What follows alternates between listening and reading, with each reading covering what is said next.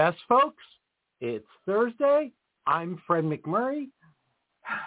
It's 2 p.m. Pacific, which means this has to be...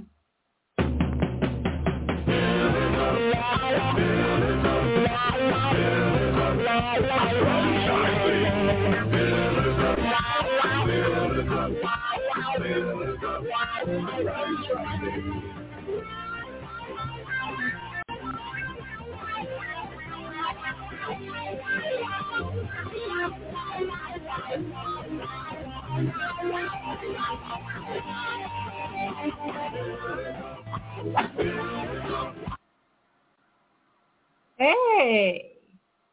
Hey. Welcome to Toys of Franchising. It's Friday Eve. It's I'm- Friday Eve. Yeah, I am Kristen Chalmesky here with Elizabeth Denham Green, and we are here with Toys of Franchising on this Thursday. Dang, we're getting close to Christmas. It's the 16th. I can't believe we're in the middle of December already. It's scary. So in Chicago yesterday, it was like 70 degrees, and today it's like 36. Yeah. We're still in the 70s. I can't Yeah. get my hair to look right because it's still humid. Oh, well, I think we have a great show today. I'm Um, excited about everything. We have a lot of good topics, and we've got a great guest. We've been all hyped up about floating since we uh, booked her. Yeah, I just can't even imagine what that's like. So, um, but we'll get to that, right? yes. So let's First, talk about though, Yeah. on the street. yeah, word on the street. My the my street. favorite next generation to my Gen Xers is the Gen Z, right? So Gen Z is like ages. What are we at? 16 to 24. Okay. Oh wow, that's one of my kids. Yeah. All, almost all of all of my kids are Gen Z except one. Yeah. So what's the scoop with this generation? Well, here's something interesting. Um, people people know what they know, right? So our age was we're Facebookers. Yeah. That's what we know. That's what we do. The, the generation below us, I think, is more Instagram. But what they're saying is these Gen Zs, who are the 16 to 24, are huge on Twitter. Like half to 70 percent of people on Twitter or people who are engaging on Twitter are these Gen Zers. So one thing that's interesting, I think, when you're running a business is you have to go where your people are. Yeah. Right. Not only that, you have to go where your where your people are who will be your customers. So yeah. if you're not paying, if your target demographic is not 16 to 24, you still can't ignore it because they're going to become your target demographic at some point. So knowing where those people live and marketing accordingly and, and planning long term, knowing where those people are living on social media is, is a big deal. Well, and Gen Z tends to be really big influencers, right? And they're like the driver of the memes today. Oh yeah. And I always get these these memes, and I'm like, oh my gosh, this is so funny. Like, where do they find these things, right? I don't even know where to find them, but I Well, think so they make them. They're like, I made a meme about this. And like, you made a meme? I mean, okay. I, I don't even know how you do that. But now I just But maybe it's to- something you should learn because eventually these these kids are going to need someone to clean their house when they you know when they get their careers off the ground. Yeah, yeah. Well, it's it's crazy because um I said something to my kids the other day about Instagram, and they're like, "Mom, we don't even use Instagram anymore." And I'm like, "Well, wh- what do you use, right?" And so at my my daughter, who's at the 16 level, she still does a lot of Twitter, but then the boys are doing all these other things. And I'm like, "How are we going to keep up?" But I think you're absolutely right. So when you are in business you have to stay ahead of the curve, right? So if you're opening a business today, depending on what that business is, not only are you looking for your current customer, but you have to look ahead five, ten years. If you're opening today for um, something that like, okay, you use housekeeping, right? So right now we're looking to serve the baby boomer generation. We're looking to serve the dual income. But what's surprising is the number of young professionals today which are in this Gen Z actually, a lot of young 20s who are Mhm. going out, they're making great money, they're super Yeah. busy, and they just, they've got the extra income and they learned from mom and dad watching them that their time is quite frankly better spent at the gym or doing other things and just pay somebody to clean the darn house. Yeah, Right. I mean, and and I think when you have that element, my daughter is in that range. right? She's 23, and she's got her first real job. I mean, she doesn't, she's not ready to pay somebody else to clean yet. But when you have made it to that level of, of income, it is, her time would be better spent doing professional development or personal development or keeping your health in shape, all of those things. So it's not too young to even start to think about it at some point. Um, Yeah. And she she actually got all excited. She was she she was so proud. At one point, she told me, "I'm Twitter verified," and I didn't know what that meant, so I was not adequately appreciative of this. I've just learned. Yeah. But um, because of her professional experience, you know, she has the green check by her name, and she is a verified Twitter account person. Um, Oh. And I felt bad because I didn't, you know, give her as big a pat on the back as uh, clearly she was expecting because I didn't realize the relevance of that. And that's important, though. That's what, the, what your due diligence is the thing. You've got to be on top of what matters and how you communicate on different platforms. And Twitter is a great place for memes and live tweets and yeah. tune in. We're going to do a watch party for some events. You know, those things are what engages those younger age groups, and they're going to eventually be your target audience. Right. I think the interesting thing too, a lot of times um, when you talk about the difference between Facebook, say, and and Twitter in this case, um, what they were saying in this article was that in in the Generation Z, those folks are a lot more engaged and they like to participate in the conversation, which is really great because you talk about when you're um, in business and you're paying for social media marketing, you have a click-through rate and then you have an engagement rate, right? And so, and it costs different if you want clicks or do you want engagement? Like, and so I think it's important to know what you're paying for and what level you're paying for. And if you want to target these folks and they start to engage, you have to make sure that as a business you're engaging back. And if it's not you personally, you have somebody watching those Twitter accounts that can respond and reply and keep the conversations going. Right. So- Because this age range also knows their power. They know their market power. They know the power of their voice. They know the power of their money. And they know the power of their social media. So you want to give them a reason to share whatever power it is they have with you and Yeah. not against you. Yeah, you know? yeah. Because It's they, very they view themselves as, as brand influencers, and they and a lot of them are, and they do have a lot more power than people think.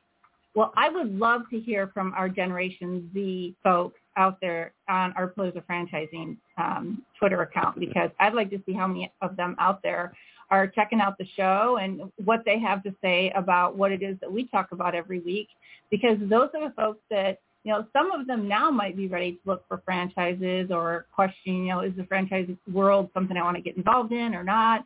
And if not today, certainly in the future they will be. So um, I think they'll be a great group to engage with, and hopefully they're out there and listening and can send us some some tweets. Yes, absolutely. Tweet us at Pillars of Franchising, or you can call us and tell us at 323-580-5755. awesome. And now we have a quick commercial break, I believe, or we don't. Ray, take it away. All right. Well, I'm back. You are. Look at how sunny your face is. And, and in honor of, uh, uh, of you, Kristen, I'm, uh, I took a photograph of my toes. Yes. So you, you can see I was actually on the beach, and I was floating Were you?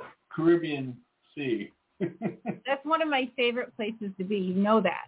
yes, yes. It, it was gorgeous out there, and I, truly enjoyed it. And uh, Daisy and I had our uh, honeymoon and our first anniversary celebration. Oh, that's so wonderful. I'm so glad. You know, we got to show back in um back when you got married. Was that last December already, right? Yeah. We got to show your wedding clips Mhm. on the show. Now Yeah. we've got a picture of the anniversary and honeymoon kind of thing. So that's Yep. cool. So Yep. thank you for sharing. You met. You met. Yeah. So now, what did you got for us today? We've got an exciting we guest have today.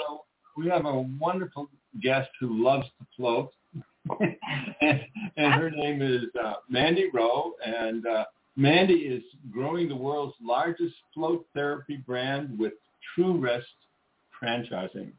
Having joined the team six years ago, she discovered she discovered that the Navy SEALs were using uh, float therapy to treat PTSD, insomnia, and for advanced language learning.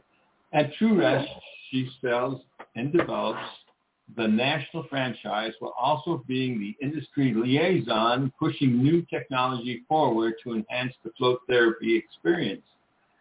Before True Rest, she worked in commercial real estate in Nashville with SVN Investec Realty and worked in international franchise development with Thomas Franchise Solutions, which led to her passion for franchising. Welcome to the show, Mandy. Thank you. Thank you for the Oh, intro. Oh my gosh, I have to tell you, all, all joking aside, I, all I could think of is laying there floating in this deep meditative state thinking, I could totally dig that. Yeah. At that point, you're not even thinking. Yeah, yeah. It's kind of like I get it. So I'm one of those weird people who gets excited about going in for surgery because all I can think about is when the anesthesiologist comes in and he goes, okay, now count down to 10 and I can get to like six. Six. I get nine, you know. Ten. Yeah, and I'm like, the best sleep ever. so tell us about your business. I'm super excited to hear about it. Yeah. Well, no, thank you for having me because one of the things I always tell people is that so many people just are not aware of floating still. It's, it's amazing how large of a franchise we can be and yet how few people have even heard of floating. And so I always just start there. Um, for those who don't even know what it is, it's just 10 inches of water and a thousand pounds of Epsom salt. So Wow. you lay on top of the water in an anti-gravity state. And if you're comfortable with sensory deprivation, that means no sound, no light, no gravity. But at True Rest, you also have the option to plug in your phone, listen to anything you want. You've got full control of the lights, full control of the lid. So for everyone who thinks they might be claustrophobic, you've got way more control than you probably realize. And all of our clients come in for exactly what you said, that really profound relaxation, better sleep, pain relief, meditation, and some people come in for advanced learning purposes as well. Mm. How long do your guests typically stay in this med- meditative catatonic state? Yeah. Well, some people confuse floating as sleeping, which it is Right. okay to fall asleep on top of the uh, on top of the water in the float pod, but it does not replace sleep. So Right. generally, people come in for 60 minutes. It's usually 10 minutes of music, 45 minutes of silence, and then five minutes of music at the end. But for example, my, my Navy SEALs here at the spa in San Diego, they come in for four hours. And then Wow. usually by four hours, they're either ready to get out or the water's starting to get a little bit cold and they're, they're ready to get out anyways. That's awesome. How did you start working with the Navy SEALs? Yeah, I actually didn't start it. I, I found it because they were already using float pods. But there were only 14 locations in, in North America when I found float therapy. And the Navy SEALs had three float pods on base. And it was one of my friend's dads that told me that there were a few things that he did to treat his PTSD and his anxiety. And floating is what the guys fought for time in and they just loved it. And it's not a benzodiazepine or something that they could get addicted to. There's no Ah. such thing as, you know, overdosing on float therapy, something so holistic. Uh-huh. And it was then that we looked for somewhere to go ourselves, and there's just no public access to a float pod in Mm-hmm. anywhere in San Diego, so we had to go to Phoenix to get to the closest float pod. And Wow. that's kind of when that spark went off that, hey, there's a business opportunity here. Yeah, yeah. That is awesome. Yeah. You, you know, and I'm thinking the people who start up franchises like myself who really could have used that the first three years. Yeah. you know, because it's it's very you know, and yeah. Yeah. Yeah, and I don't want to bypass over to the importance of finding it through the Navy SEALs because it's been a huge validator for us as a business model. Mhm. Um, but we also have continued that um, that dedication back to our military. So at every True Rest across the country, on the 11th of every month, we give free floats to veterans. So Wow. any veteran across the country can float for free at any True Rest. There you All right, go, I'll Ray. be there. I'll be there. There you go. Yeah. That's your freebie. So let's talk about this model. So how many right now franchises do you have? Or franchisees across Mhm. the Uh, well, so I personally run the four corporate-owned locations. Okay. And then total, we have 39 locations open. Oh. I've got 12 under construction, and we've Mhm. sold about 92 territories, um, starting to expand into Canada. So um, we'll hopefully be by 50 by about June of next year. Okay, and do you stretch pretty much across the U.S. or are you in kind of just mainly the, the South and West? Whereabouts are you right now? Uh, we're in 22 states. So Great. surprisingly, my most popular market is Ohio. Um, the Wow. second largest is Phoenix, and then Okay. third is back to North Carolina. So we're really all over the country. Okay, so where's your next target market you want to go to? Oh, if I had my druthers, I'd love to see someone open in Dallas. That DFW market is just screaming for a true rest. Okay. But the next market I'm excited that we've already committed to is Los Angeles. We don't have a spa around that area, and I think there's a ton of not only potential for you know meditators, more of that crowd that's open-minded to holistic wellness, Mm-hmm. um, and obviously there's a, good, a, lot, a lot of good PR and other things uh, to Yep. do in LA. I'm surprised at being based in San Diego that you don't have more in LA. Why why do you think that is? Do you think it's because of the strict laws in California and the the challenging business environment you have or what do you think keeps them kind of No, right now I'll tell you I think it's just construction costs.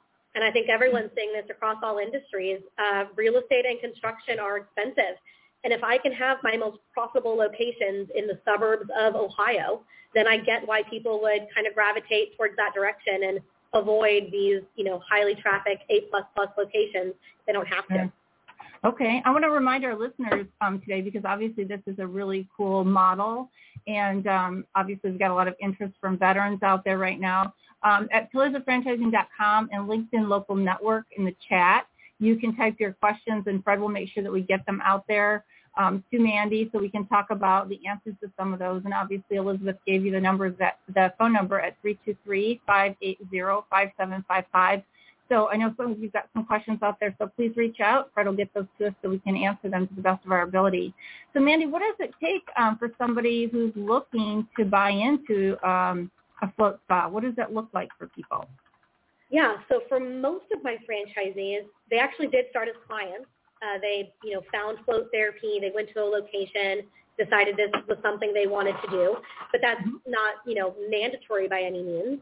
Um, when people come into a True Rest, they usually are getting a, you know, a small business loan, so they need to have about 125,000 on average as you know capital on hand um, that they can spend towards their SBA loan or their you know ROBS rollover process, whatever it is. Mm-hmm. And then they need to have some kind of operational experience that we think um, is um, relatable. So whether that's formerly in massage or running a different kind of franchise or, you know, being an entrepreneur in some way or leading a team, even if it's not through entrepreneurship, like the military, for example, have made great franchisees for us just because they've got leadership um, capabilities and uh, they know how to run a, you know, a really tight ship. Um, so we're, we're pretty open to a wide range of operators who are the franchisees and franchisees that don't want to be operators but come to the table with a really good manager in place. Awesome. What does Wow. the day? I'm sorry. What does a day of the franchisee look like for them? Sure. So, I mean, it's incredible. I think this is a fun business to be in because everyone that walks through your door is going to have some kind of transformation, um, whether it's physical, mental, or emotional. The float pod really does uh, take you to a really nice space, um, mentally, emotionally, physically. And so whether you're in the business every day and just really facilitating that experience or you're, you know, states away and making sure that you're working more on the business, it's really just being able to spread the word of float therapy through podcasts, um, through talking to people in your grocery store, um, through overseeing, you know, the marketing process. There are a few ways to be successful in this business, whether you're in it or you're working on it. Awesome. Awesome. Uh, I want to give a quick shout out to uh, Dale in, on Dewey Lake in Dowagiac, Michigan. Uh, Ray, go ahead. I'm sorry. No, I was just going to ask Mandy, uh, you know, so many franchises open up, they run into some resistance from local people or licensing problems or things like that. Are there any problems with opening? I mean, it seems like there wouldn't be, but obviously you might be able to tell us if there would be. Yeah, it's, it's a really good question. Um, so there is a float tank association that I'm actually also on the board of that has been um, really helpful for the industry to kind of take some of those hurdles um, over with the health department. But for me and my franchisees, thankfully our float pod and our filtration process has been approved by various states. So we're a, a step ahead for a lot of our franchisees before they come in to whatever state they're in. But if anyone's going to run into a problem, it is going to be with that health department. But I'm batting a thousand. No one's told me no yet. Okay, mm-hmm. awesome. So no issues necessarily with the COVID outbreak and all that kind of stuff when it comes Yeah. to No, it's actually been fascinating. I think I've had more interest since COVID because we are one of the few uh, health modalities that does not require another individual. So you can walk in and I can be at the opposite side of the business more than six feet away and say, you're in room five, enjoy. And Awesome. they don't need a chiropractor or a masseuse or an acupuncturist or a doctor or someone to facilitate the experience. The float pod takes care of itself. That's Wow. awesome. I've got a couple questions from our listeners. I got one from Sacramento, and um, we lightly covered it, but maybe you could reiterate and then talk about not just, you know, you have a franchise fee and then you have how much you need to have. But Sacramento wants to know what's the startup cash needed. Yeah, so we've got a location in Roseville, actually in Sacramento. So So that's they can check it out, right? They can go check Absolutely. it out. Yeah. Absolutely. That is, uh, it's a good example because it is a five pod spa and our typical true rests are between four and six pod spaces. So I'd say if you had about $125,000 in cash, home equity, or 401k, that's a really good starting point for us to help you get approved for a loan of some capacity. So I'd say let's let's start there. Okay, great. And uh, Denver is asking what kind of liability insurance is required for this spa? hmm It's not as large as everyone thinks. So I use uh, universal insurance for all of our locations. It is your typical day spa insurance. And thankfully, because of the materials that we have used in the brand, we've got the right slip on the floor that's going to grip your feet, so we don't have to worry about that. Um, the water is so shallow that we're often able to get away from falling under the pool and spa category. And so your typical day spa insurance has covered anything that we've ever needed it for. Awesome, awesome. So again, I heard you saying um, raise keywords. You can work on the business or you can work in the business, right? and do you have a good mix of, of that in the franchise system today? Yeah, about 60% of my franchisees are multi-unit owners. So, you know, they're looking at the, the larger picture and developing quickly. And in the very beginning, I mean, you have to understand people didn't even know what floating was. So the Sure. people that were coming to me to franchise, they were so, so passionate about float therapy that they wanted to be in the business every day, working with every client, making sure they're spreading the awareness in their community. And a lot of those franchisees still just own their one unit and they are their, their manager there.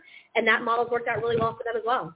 Okay, great. Now, one of the big things that we talk about, and it's one of our pillars, obviously, is talking about the training. Can you tell us a little bit about what kind of training and mentoring and support um, your owners get from Yeah. Float Spa? Absolutely. So we go through a total of nine days, but it's uh, split up into three-day segments. So as soon as you sign your franchise agreement, we have quarterly trainings that are hosted here in San Diego, and we call the first three days university. So at university, you're coming to San Diego to learn how to speak intelligently about float therapy. Because at this point, you probably know, you know, what it is. You're excited. You're telling your friends. But someone says, "Is the water clean?" And you're like, "Oh shoot, I have not learned about the, you know, the chemistry and the filtration process." Right. So we usually start there, and then we work our way through your construction options, make sure that your pro forma and your finances are all set up so that you have some good goals and metrics to work on. Mhm. And then we send you home. And then once you're ready to actually have your float pods delivered and you're at the end of your construction cycle, you actually come run my spa with me in Austin, Texas for three full days. And that is open to close with my manager and my consultants and me so that you really understand what a full day looks like. And then after those three days, you go home, you finish up your construction process, you're hiring your team, and then we will actually fly to you on our own dollar to make sure that you've got someone there for three days of a soft open, including your employees, your friends and family, uh, to make sure that you've taken everything we taught you in Austin and you are uh, implementing it correctly at your location. So we'll come on site. Awesome. I do have a, another question from Ann Arbor is asking, is there any lifeguard or emergency training needed in the event that somebody you know, freaks out? a Yeah. little bit and maybe takes on some water? Anything like that that's needed in the facility? Sure, it's a good question. Um, and Ann Arbor is a little bit of a drive, but we're open in Farmington Hills and building in Utica. So those are my two greater Detroit areas for you. Um, there is a certification, but it's not mandatory. So the certification that you could get is your CPO, which is your Certified Pool Operator. And that's really more for water chemistry purposes. What normal uh, health departments or the um, certificate of occupancy permitters, what they come in and they say is, I want you to have, you know, a 50-foot pole in every room and a no diving sign um, so that, you know, if someone, you know, gets flustered, they've got an easy way out. I'm like, it's much harder to use a 50-foot pole inside the float pod than it is just Yeah. to get out. I promise you.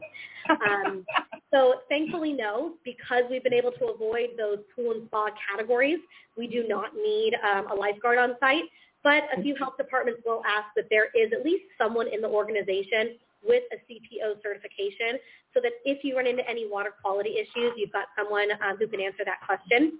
But we have a tech and a number of us at corporate are CPO certified, so we can assist in the majority of those questions.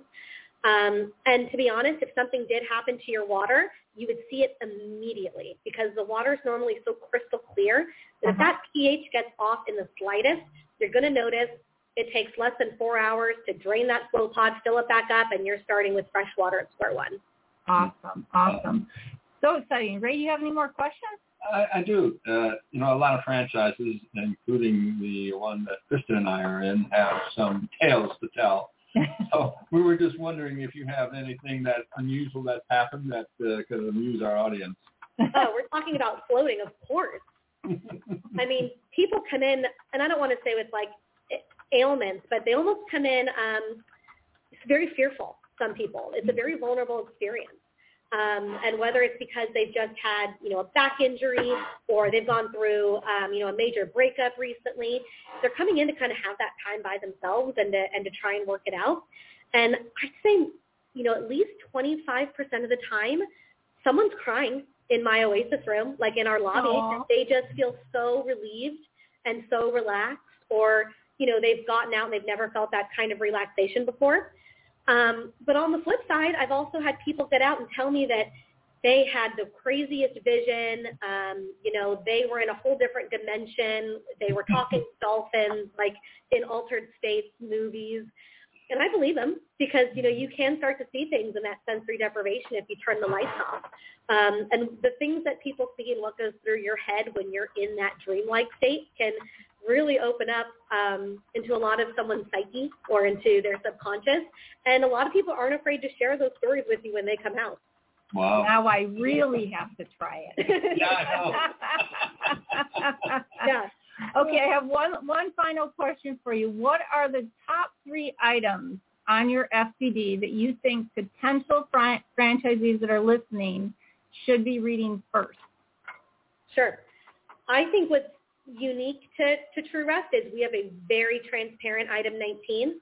So we share every single location's gross revenue and their expenses and their net profit. So it's very transparent. And we want to be that way because we don't want you to worry about the float pod side. I'll teach you that. You look at the business side. Um, so that's usually where most people start, and it's a lot of information. Right. Hmm? Uh, secondly, I would say you know look into the the marketing sections because we have recently made some transitions, and we've made it very clear in there why. Um, Floating again is unfamiliar to a lot of people, so we want to make sure that you're not making any claims about curing anyone's anxiety and then getting in trouble for using words like you are a cure or a Okay. medical um, uh, statement that you know you can't uphold with research papers. So in in the marketing section of our FDD, we are pretty clear about what words you can use and what you can't use, and um, how that's lined out in our our style guide and our brand guide. Okay. Uh, and then number three is I'd say call my franchisees. Go to the Exhibit H. They are right now all very open to talking to prospects. They also want to bring awareness to this industry. Um, and I'd say a lot of them are prepared to take your phone call um, or at least we'll schedule with you, you know, within 10 days if you're reaching out to them. Awesome. Mandy Rowe with True Rest Float Spa. Could you please tell us how one might get a hold of you if they're interested in joining your brand? Yeah, absolutely. you can email me directly, which is mandy at truerest.com. It's M-A-N-D-Y. But if you want to start with just some, you know, generic information, truerestfranchising.com.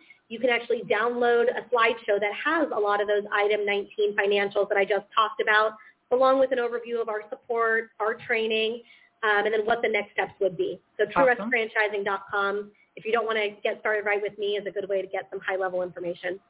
Awesome. And we will have all that contact information for you on PillarsofFranchising.com, uh, as well on YouTube. You'll see that um, as we get that channel back up. We understand there have been some technical problems with YouTube, but we are streaming uh, live on Facebook right now. So please, if you're having difficulties, pop on over to Facebook where you can catch us. And now for our first commercial break. Hey, franchise owners. How's your local marketing? Do you feel like you could use some help keeping up with your social media posts and comments and reviews? Do you wonder if you could be doing more to attract local customers? Are you able to identify new movements to your local area? At Westvine, we help franchisees like you reach more local customers through digital marketing. With daily monitoring, creative content, and ad placement, and customer data intelligence, we'll get your business in front of the people who want your products or services.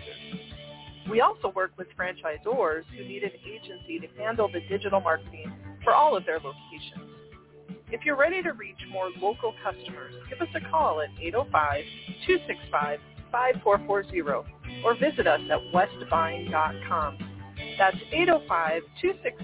805-265-5440 or westvine with a Y dot com. And we're back. Welcome again to Pillars of Franchising. Welcome, Jerry Akers. How are you? I'm doing amazing. You kind of caught me off guard there. No introduction. I'm going before David. I was in La La Land, and suddenly there I see my face on the screen. So I'm doing okay. Just a little flustered. Give me a second. Well, yeah, no worries, no worries. I was actually, as we cut to break, I'm like, run up show, it's Jerry time. Dun, dun, dun, Jerry you know, Elizabeth does a great job of sending that out. I just wish I did a better job of reading it so I knew what we were going to do. But, you know, we'll flex with it. Well, you know, we've we every time we seem to have a little something, and, and instead of Elizabeth giving our our shout outs, we had our commercial, and so we're good. We're all good. Hey, I'm ready to go. You know, Randy, uh, Mandy's got me all fired up. I don't think we're going to have any floaters close to Iowa for a while, so um, I may have to travel to try one. But it sounds pretty exciting. Well, you know, before the show, you guys were uh, chatting it up about trying all these float spas, and I said to Elizabeth in the car earlier today, you know, I really hope there's one near Chicago because I want to try it. And then I walk in the room, you're all talking about it. I'm like, oh, someone stole my idea. well, I think it's pretty cool. I'm excited to see more of them around, and actually, I'm going to go check it out because you know me and my excitement about franchise systems and those kinds of things. So I'll be, Mandy, I'll be checking it out. So be prepared. Yeah, awesome. And I'll tell you, um, I would really like to um, see one here in Chicago and and really take a look at their FDD and see uh, who out there is interested in reviewing it with us, and maybe we can help place somebody in her franchise. Mm. That'd Love it. super I'm gonna- exciting. I'm going to keep it in mind in my uh, circles too, so that I can, uh, you know, start talking it up because they know I'm looking at a lot of options, and it may not be one I get to do, but maybe I can suggest it to somebody else. So Yeah, good stuff. yeah. Ooh, Well, we got a great subject. Well, What? Oh, I, I just got an instant message that there's a that there's a in Skokie and a question for Jerry already. Jerry, you haven't even got started. We started talking. Okay, lay it on me. So who's in the picture behind you? Inquiring minds want to know. the lower one is my family about 20 years ago, so the girls are very young. And the Uh-huh. upper one up there is my two daughters. Uh, one of them is probably a junior in high school, and the other one is uh, probably in eighth grade or something like that at a uh, Christmas uh, madrigal event where one of them is dressed as an angel, and she is an angel. So kind of cool. But I'm in my new office. Yeah, I'm in my new office, so we're doing some redecorating here. But Well, I love that you are in your new workspace and you're surrounded by family because that just kind of sums up who you are. Well, uh, yes, I, I want to tag on to that. So family and then business books. Family, business books, okay? two of the loves of my life right here in the same area. But you know, Elizabeth introduced us to an amazing subject for this week, and uh, Yes, very positive and very exciting for franchising. So I am really jazzed to talk about. it. Awesome. Talk Well- about McDonald's. Yeah, talk about McDonald's, although more related to NLRB, which is the Yep. National Labor Relations Board. So a little brief little history. So about six or seven years ago, McDonald's got hit up by NLRB. And by the way, I'm taking all the politics out of this because this article was about 70% politics, so I had to dig through it to get the real gist of it. But Yes. the bottom line, we take all the politics out. Uh, the Service Employees International Union went after McDonald's uh, because they felt that a franchisor uh, had too much uh, control over a franchisee's employees, so the franchisor should be responsible. Um, you know, many people would believe that was really an effort to organize at a global scale instead of being forced to go out and work at a local scale with individual franchisees and their staff. You can take it for what you will, but I think it, on the surface, that's the way it looks. So there's been about seven years of back and forth on this, uh, not only at NLRB, but also in the courts. And uh, recently, uh, McDonald's won a big case on this. Uh, they had agreed to, so the, the recent case that they won was related to uh, a, a local uh, franchise, excuse me, a local franchisee's staff uh, holding a uh, kind of a strike to try and get $15 minimum wage in their area, area in their uh, location.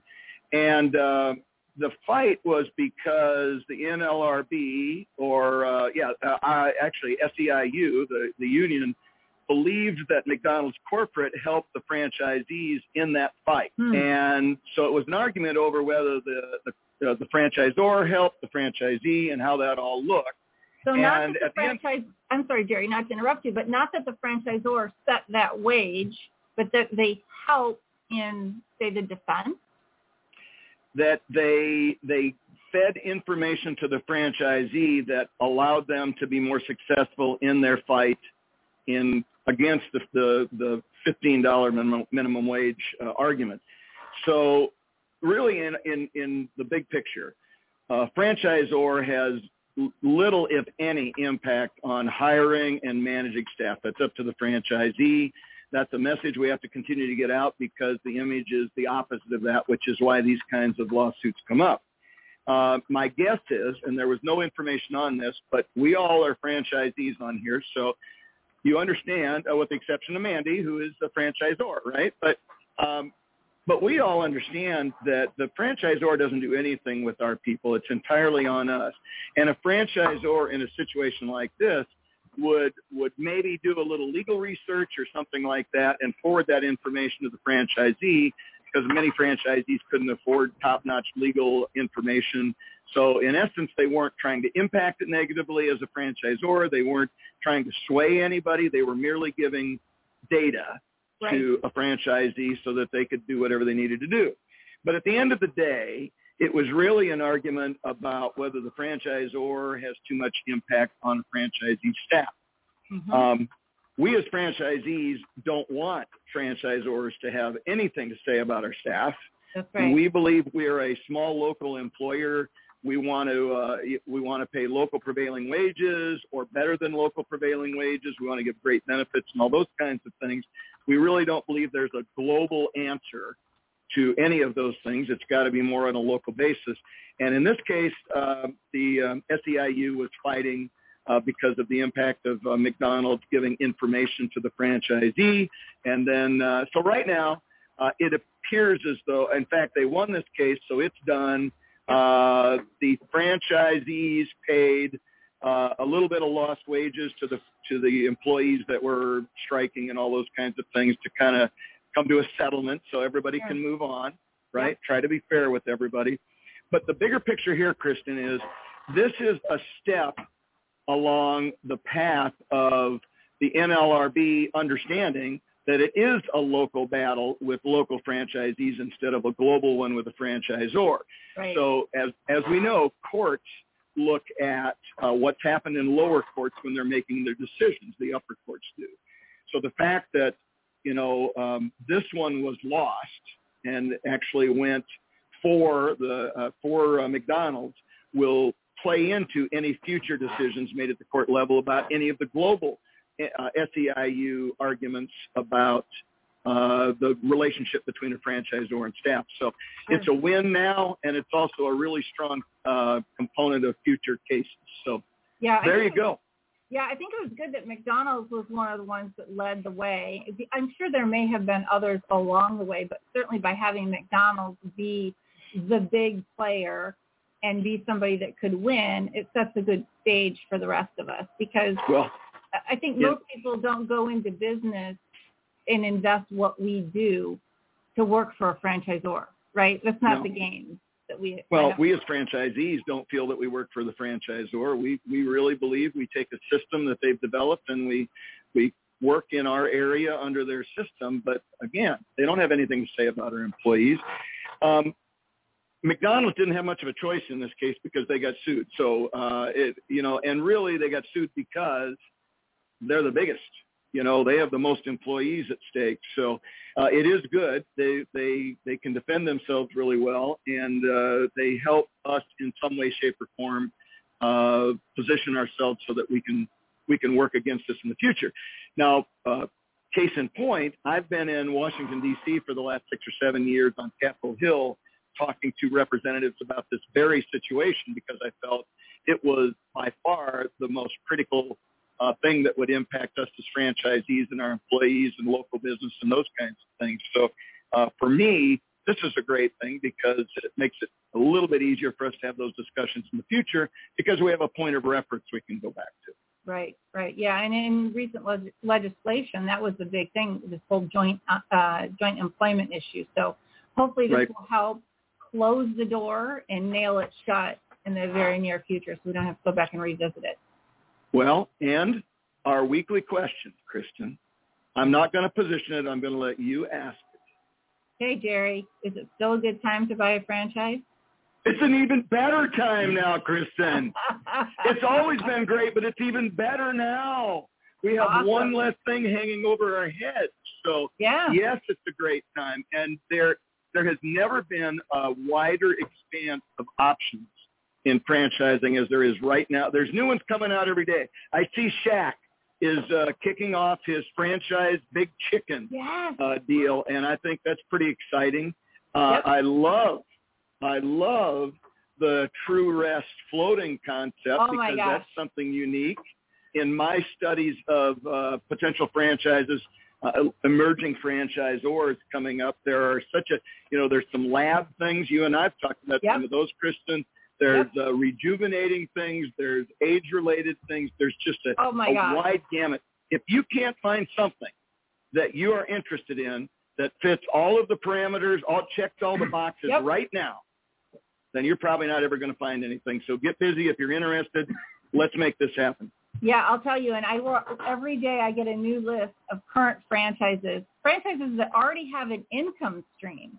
So you could potentially buy a business with an income that comes along with it. So you're not starting necessarily from ground zero, which has pros and cons, of course. Just depends on what you have the stomach for, right?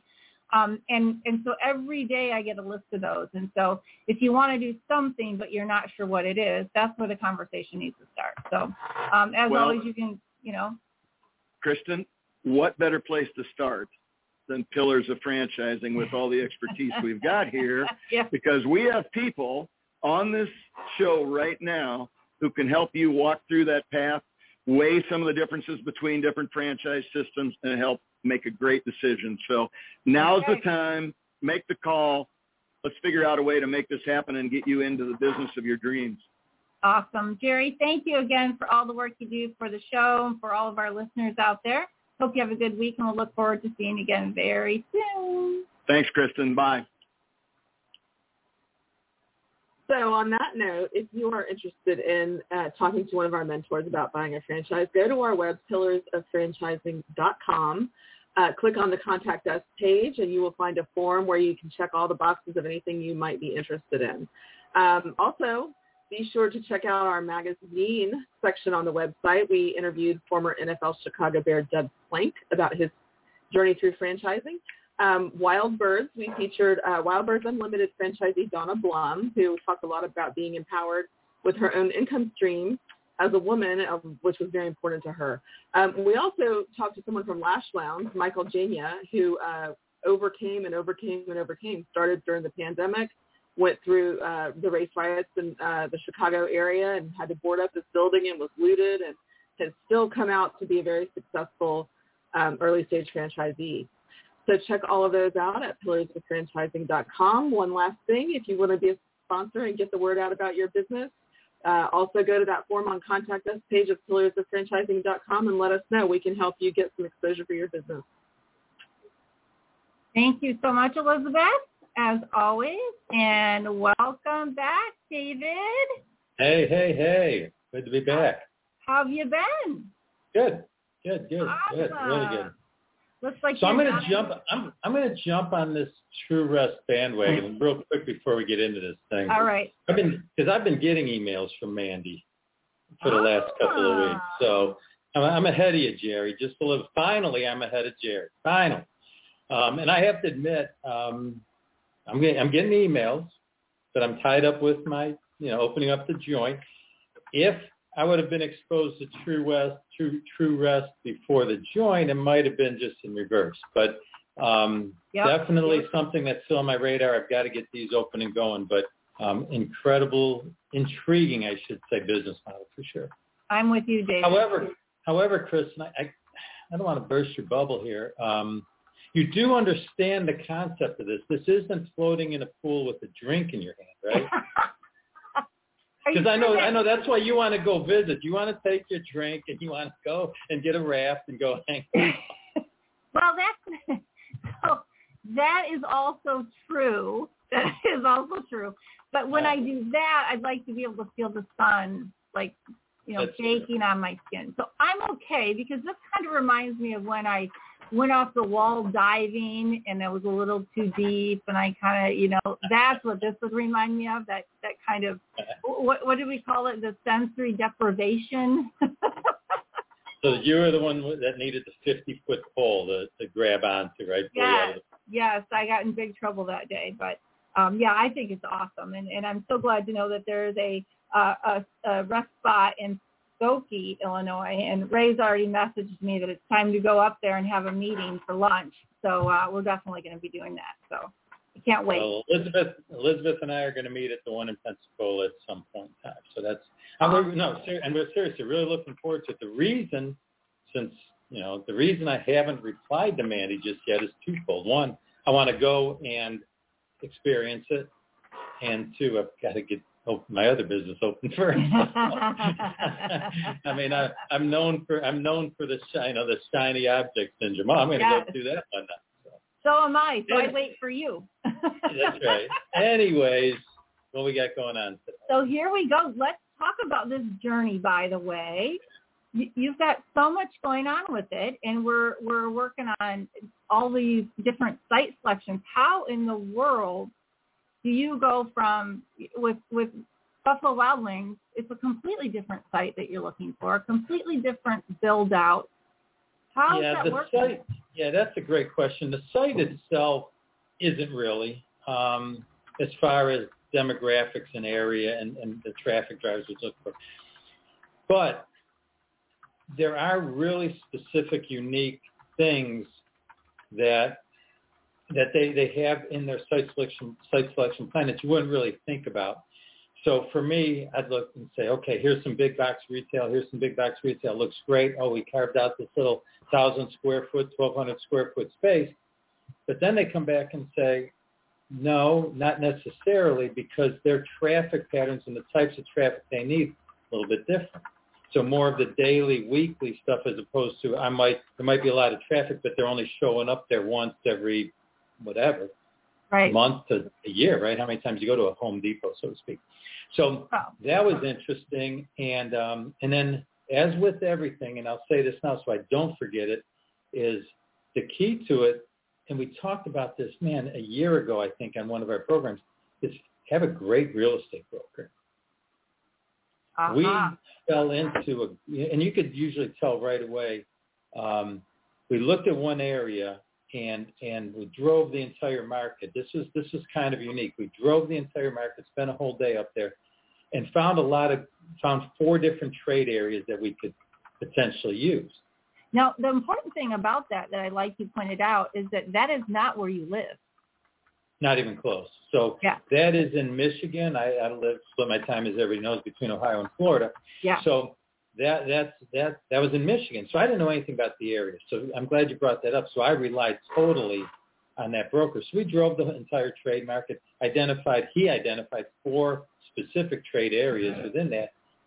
And there weren't really any locations. There was one that was a potential and we started to go down the road to the to, to kind of put in a letter of an intent and the numbers just got kind of sideways. And lo and behold, we switched gears, found another area in, in within the trade area that I had registered for, hmm and found an absolutely home run of a of a location, and have an option of a second one that might be coming open available to us next month. So, and those are only five minutes apart. So you have to be flexible. I mean, if Mhm. we would have said, no, we're going to stay in this city, this area, the whole bit, we would still be looking for a location.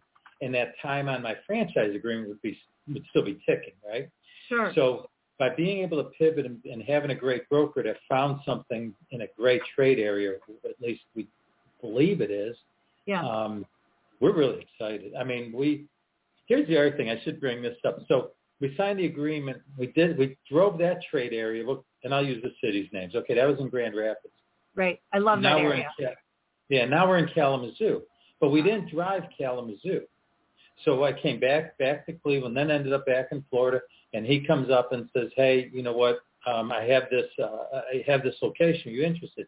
Well, our regional manager drove from Wisconsin to check it out for us. Wow. He gave it. He says, "Holy cow, this is great!" Submitted it, got corporate approval. We never. Even, this was several months ago. We never even saw it until last month. When we went up to Wisconsin for our training, on our way back to Ohio, we decided let's go look at the location we signed a lease on.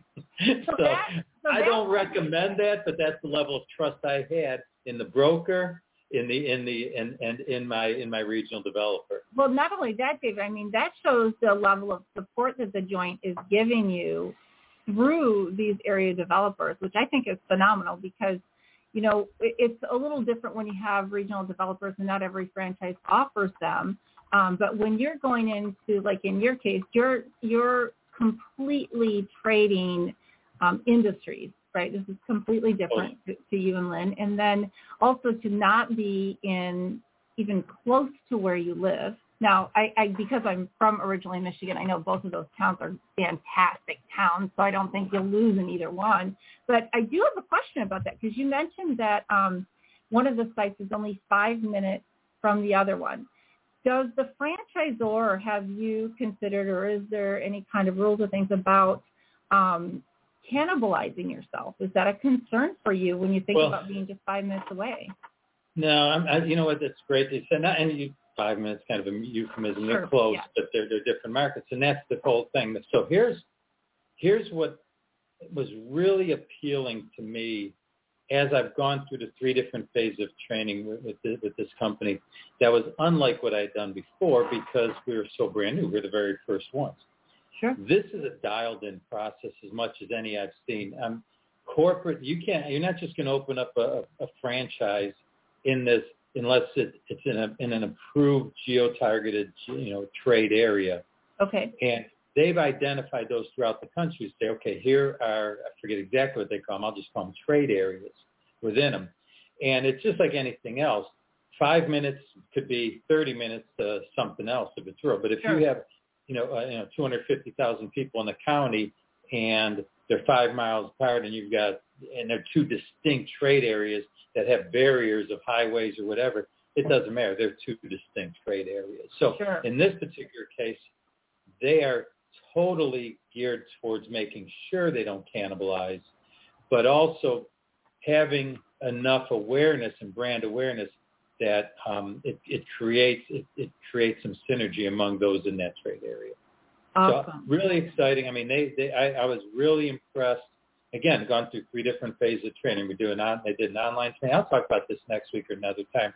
But the online training, um, the in clinic training, and then then the uh, then the corporate training that we went through, and every step along the way was just more impressive than than the previous. So I will say this: very very comfortable with the way they handle the real estate, Mhm. the the um, the trade areas that are identified, and then they know what they want to see around a, a- good location. They have enough data now, six, seven hundred locations. They know they, they they can tell you to a T, hey, these are the ones that are going to produce. This one's going to come out a little slow, whatever the case may be. So wow. it's really. Very, very impressive. Totally different from the throwing a dart at the wall back 28 years ago when when we were the very first franchisees of Buffalo Wild Wings. So, Yeah, so yeah. we go, hey, this looks like a good location. So now they're not that way now. Don't get me wrong, but Sure. back then, Well, different. that's the difference. I mean, back then, right? You were with an emerging brand. brand new. Right. So so the experience is totally different. So those out there who have the stomach and and want to go with an emerging brand, right, and through the trials and tribulations, that's one way to go. Or if you want to wait a little bit and still hit the mark when a brand is newer, new-ish, like with the joint, then there's another word, another way to go. But I think what's great is that this company has really hit the other pillar, pillar uh, the the pillar of getting the training, the mentoring, and the support um, that their franchisees need. So thank you so much for giving us that report. We look forward to hearing again on how great the joint is doing in supporting you in your journey with this new adventure. You got it. Awesome. Thank you, David. And here we go. As we wrap up the show this week, we would like to thank Mandy uh, for her time today. And obviously, we are all very excited at bringing uh, some, or bringing all of us out to her locations to check it out. Be sure to like and share and comment on this episode today. Um, as always, thank you to Ray Tiller, Jerry Akers, our Million Dollar Mentors, David Kajanik. Um, for their insight and wisdom, I'm Kristen Shelmesty, your fourth Million Dollar Mentor, and together we are your resource for franchising success. We help you buy, grow, and make your dreams a reality. This is been Pillars of Franchising, and the dream starts here. Have a great week.